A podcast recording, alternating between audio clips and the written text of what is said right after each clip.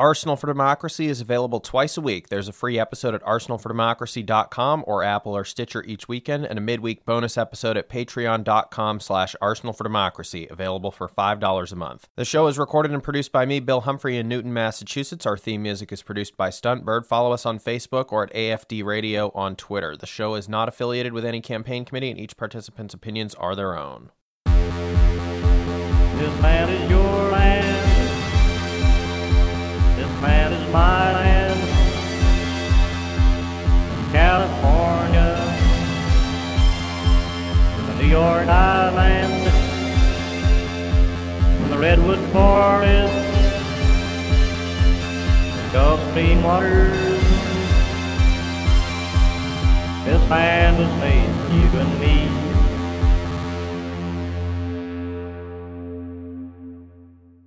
You're listening to Arsenal for Democracy, episode 379, recorded on June 1st, 2021.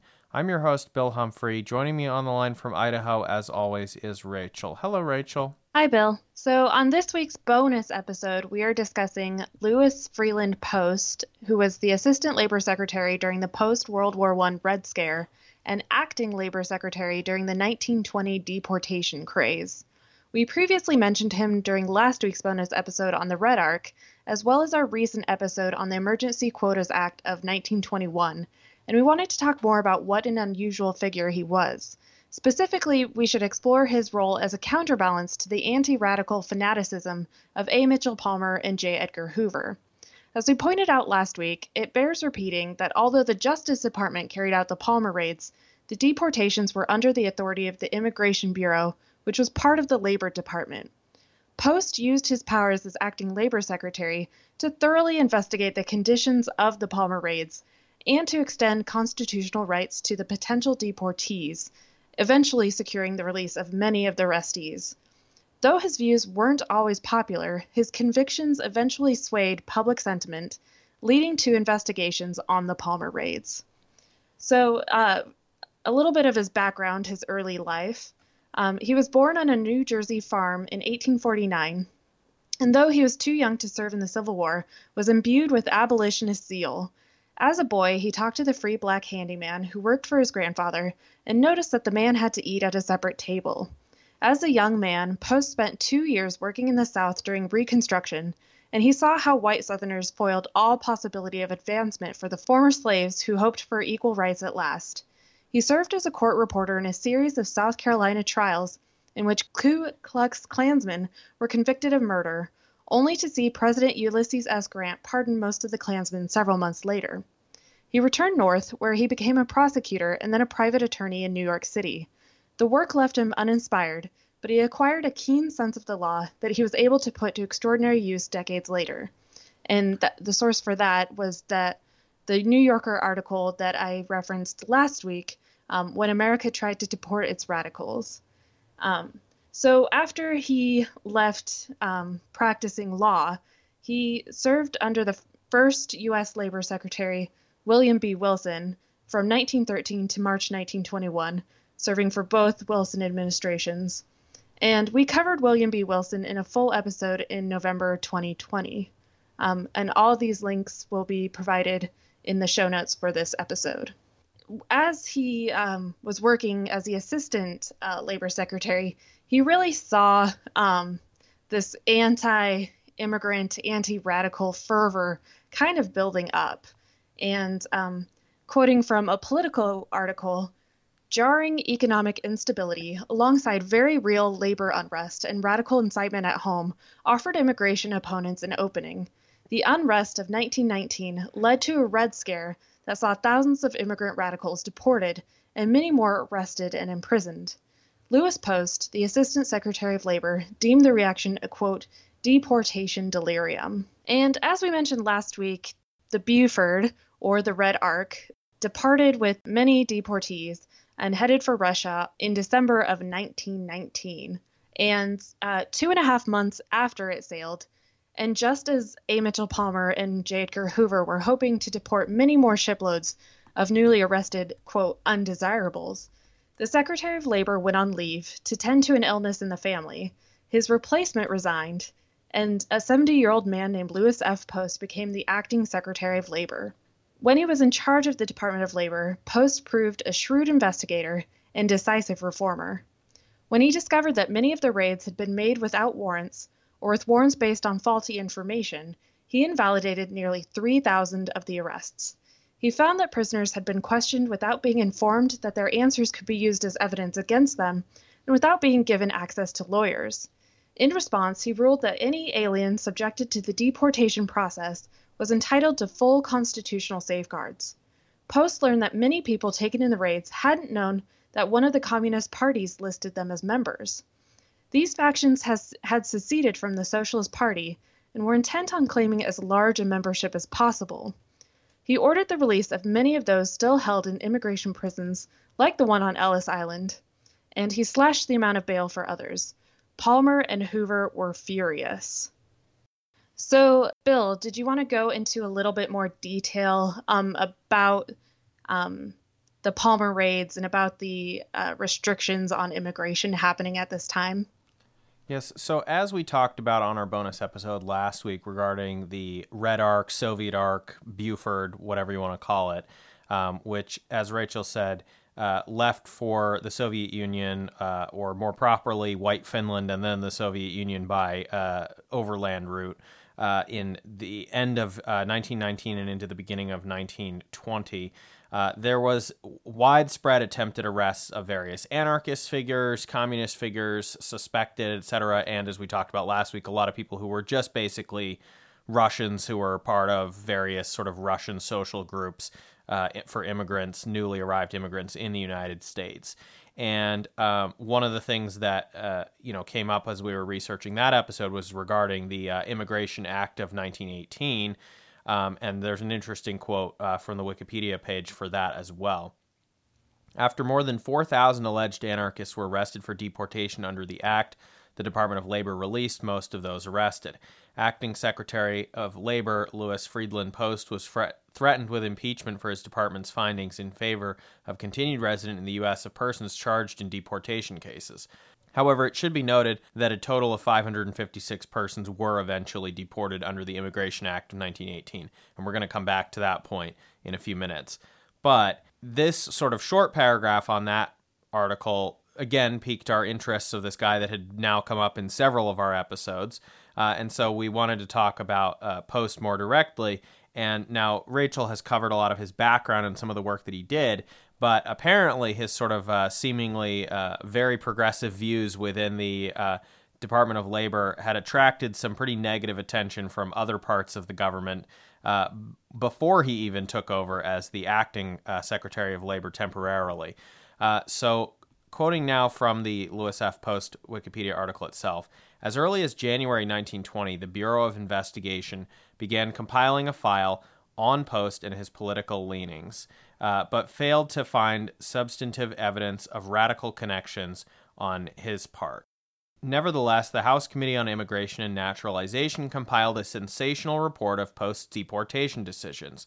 When it leaked, the press made much of the affair, what Post later called a newspaper cyclone of misrepresentation, though some coverage supported him. Some congressmen traded speeches on his culpability. Committee Chairman Albert Johnson of Washington State attacking Post and Congressman George Huddleston of Alabama defending him. On April 15, 1920, Kansas Congressman Homer Hawk accused Post of having abused his power and called for his impeachment. The House Committee on Rules planned to ask the president to remove Post instead of impeaching him, so Post requested and was granted a chance to testify before Congress in his own defense. He successfully defended his actions on May 7th through 8th, attacking Attorney General Palmer and others.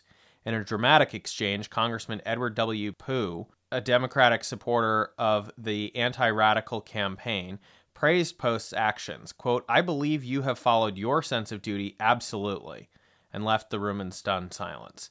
The Rules Committee took no further action. After the Attorney General had spent 2 days reading a statement in his defense, the New York Evening Post gave Louis Post the victory. Quote, "The simple truth is that Louis F. Post deserves the gratitude of every American for his courageous and determined stand on behalf of our fundamental rights.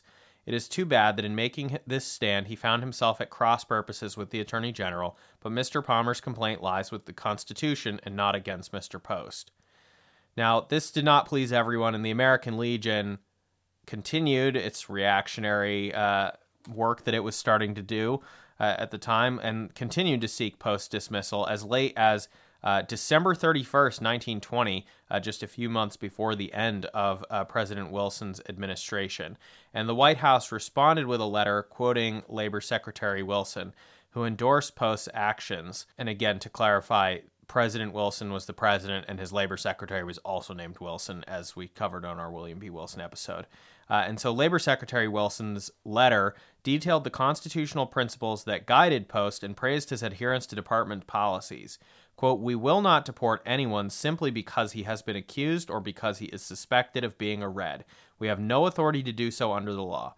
Mr. Post, I am satisfied, ranks among the ablest and best administrative officers in the government service." Now, I want to pause here and note again, if you did miss our episode on William B. Wilson, it's kind of important to understand that William B. Wilson was one of the most progressive members of the administration as well, and came from a fairly radical union organizing background himself. And in general, between the two of them, that department resisted a lot of the worst abuses coming out of people like A. Mitchell Palmer and some of the other folks. We also did an episode on the American Protective League during the war. And we want to emphasize and underscore here the sheer level of sort of overall ambient paranoia and generally quite frightening overreactions that were happening within the government to people who were suspected of being whatever it was, whether it was pro-German or later pro-Bolshevik or just even anarchist. And this was still kind of in effect at this point in 1920. It had started to subside somewhat, which is why you can see some of the newspaper coverage was favorable, especially after Louis Post defended himself before Congress. But it really was an act of bravery, I think, and courage to get up there and defend this so vocally, and also to take those actions to stop those huge numbers of deportations for, you know, based on very flimsy grounds. Although, again, we will be getting back to that in just a minute. Now, returning again for one more bit from the Wikipedia article on Louis F. Post, in retirement in 1923, he published The Deportation's Delirium of 1920, a personal narrative of an historic official experience. And this memoir was a detailed account of the raids, arrests, and deportations of 1919 through 1920. He called the entire effort, quote, a stupendous and cruel fake. He asserted that his actions had been vindicated with the passage of time, and that, quote, no substantially erroneous decision of mine has yet been specified. Most certainly, and without qualifications, may this be said of my cancellation decisions, and it was for these alone that my official fidelity was clamorously questioned. Every attempt to show even one erroneous cancellation decision has utterly failed, end quote. Now, Rachel, I know you wanted to talk about how there is some question still regarding kind of what it was that, you know, that there's these high constitutional principles that are being cited, but, you know, what was his actual sort of motivation, and what did he really accomplish with stopping the deportations to the extent that he did, or to the lack of extent that he did, as we saw with things like the Soviet Ark? Yeah, so I found a JSTOR article from the Journal of American Ethnic History titled Wrench in the Deportation Machine, Louis F. Post's Objection to Mechanized Red Scare Bureaucracy. And quoting from the abstract, although this action has long been remembered as a triumph of U.S. civil liberties, this article argues that Post's objections to the deportations were grounded in his concern with the growing capabilities of mechanized bureaucracy and the tendency of these managerial technologies to discourage informed adjudication. Rather than opposing laws that would allow for the deportation of political radicals, Post vocally protested the, quote, sign on the dotted line style of governance he was expected to enact. As a result of his inaction, participants at every level of the emerging gatekeeping and immigration system objected to Post's inability to let the deportation machine run. So there's kind of a counter-narrative in this abstract where I think in the popular narrative, it's said that Post is very pro-immigration, pretty much unlimited immigration. And so this is kind of a different facet that we're seeing, and an argument that he was just more against the deportation machine. He wasn't against deportation per se. It was just kind of the rubber stamping process that Palmer and Hoover were advocating for, and were so angry with him for going against that. So it's interesting that there is this kind of counter narrative, whereas the popular history has been that it was very valorous, and he was just so convinced that unlimited immigration was the right way to go. But so it's kind of that kind of throws that popular narrative into doubt. Now, more specifically, in his role leading the Immigration Bureau and various other functions in the Labor Department as the Assistant Labor Secretary, as we talked about last week at some length with the Red Arc, or the Soviet Ark, and the deportations of Russian-born anarchists and communists from the United States, or the most famous one, I should say.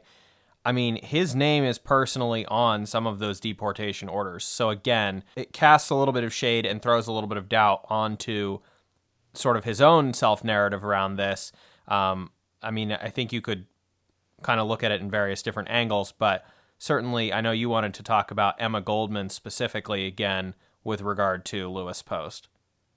Yeah, I found an article from the Illinois State Society blog about Louis Post. It kind of pointed out some of these contradictions. Quoting from that, he was himself considered a radical and a social friend of the anarchist Emma Goldman, but it was Post who signed the deportation order to exile Goldman during the Red Scare. Goldman never forgave him and wrote with bitter antagonism toward Post in her 1935 autobiography. So yeah, like you said, that really does cast some doubt on his kind of self-narrative, where he puts himself as this great opposition to the deportation delirium.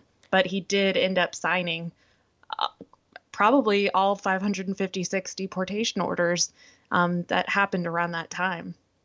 And again, one of the critiques made in that article that you were just referring to a few minutes ago seems to be that his main objection was that, you know, they had cast too wide of a net, it had been too hasty of a process, and that they, you know, kind of like people who object to auto pen signing of various bad bills or military orders or executive actions. It's like, well, is your objection to the content of the order, or is your objection to the fact that it's being done in a new sort of automated and bureaucratic way that you don't agree with? And if you go through the process and decide that this person, you know, duly falls under the expulsion requirements, you're just going to go for it. And apparently he was willing to do that in the case of Emma Goldman. I think that's interesting as well, that he was supposedly friends with Emma Goldman before deporting her, and that he was viewed as this radical. I mean, he himself, we didn't really get into it on this episode about his sort of views in terms of Georgism and single tax stuff, which by today's standard, I don't think we would be considering particularly radical, but that seemed to be sort of the version of radicalism that he personally ascribed to and viewed himself in that way. But that may account for why the Bureau of Investigation was compiling files on him before he even took over as the acting Secretary of Labor for a bit in 1920, while the Labor Secretary Wilson was out on leave for a family medical emergency. So the last thing I wanted to talk about, Rachel, is just to go back to a University of Vermont thesis paper that we had also looked at for the episode on the Soviet Ark. And I wanted to quote one line from that. And I think that also maybe helps square some of the circle here in terms of what he was attempting to do with his protests and so forth, which is not necessarily some sort of hero of immigration, but rather going in a different direction, which did have a very positive effect. Even if some people were certainly deported, overall it could have been substantially worse, and this, I think, gets to that point. Quote, while initially garnering widespread support, by mid-1920, the Palmer Raids became known as a civil rights disaster when Louis Post, the acting Secretary of Labor, who had been accused by Palmer of being too lenient on those arrested, testified to Congress about the unconstitutionality of the arrests and deportations. So again, getting back to that point that this was against civil rights, against the Constitution, not proper forms and, you know, being filled out in the right way, etc., and you know, you can criticize him, as that other article that you mentioned did, for, you know, not going far enough. But on the other hand, taking on this very courageous act in his later years at age 70 and preventing thousands of people who had been arrested from being deported. Obviously, as we talked about last week, hundreds and hundreds did get deported, but thousands of people were potentially in the queue to be deported and were saved basically solely by the actions of Louis F. Post. So not necessarily the most straightforward legacy, but I think on balance, he did a very good thing. Rachel, any sort of closing thoughts on Post? Yeah, I think it bears emphasis that he was 70 at this time, and the American Ethnic History Journal article did call him a progressive turned bureaucrat. So I think I think there's kind of a natural mellowing that happens as you age. So he probably wasn't looking to make a whole bunch of waves in kind of his later years.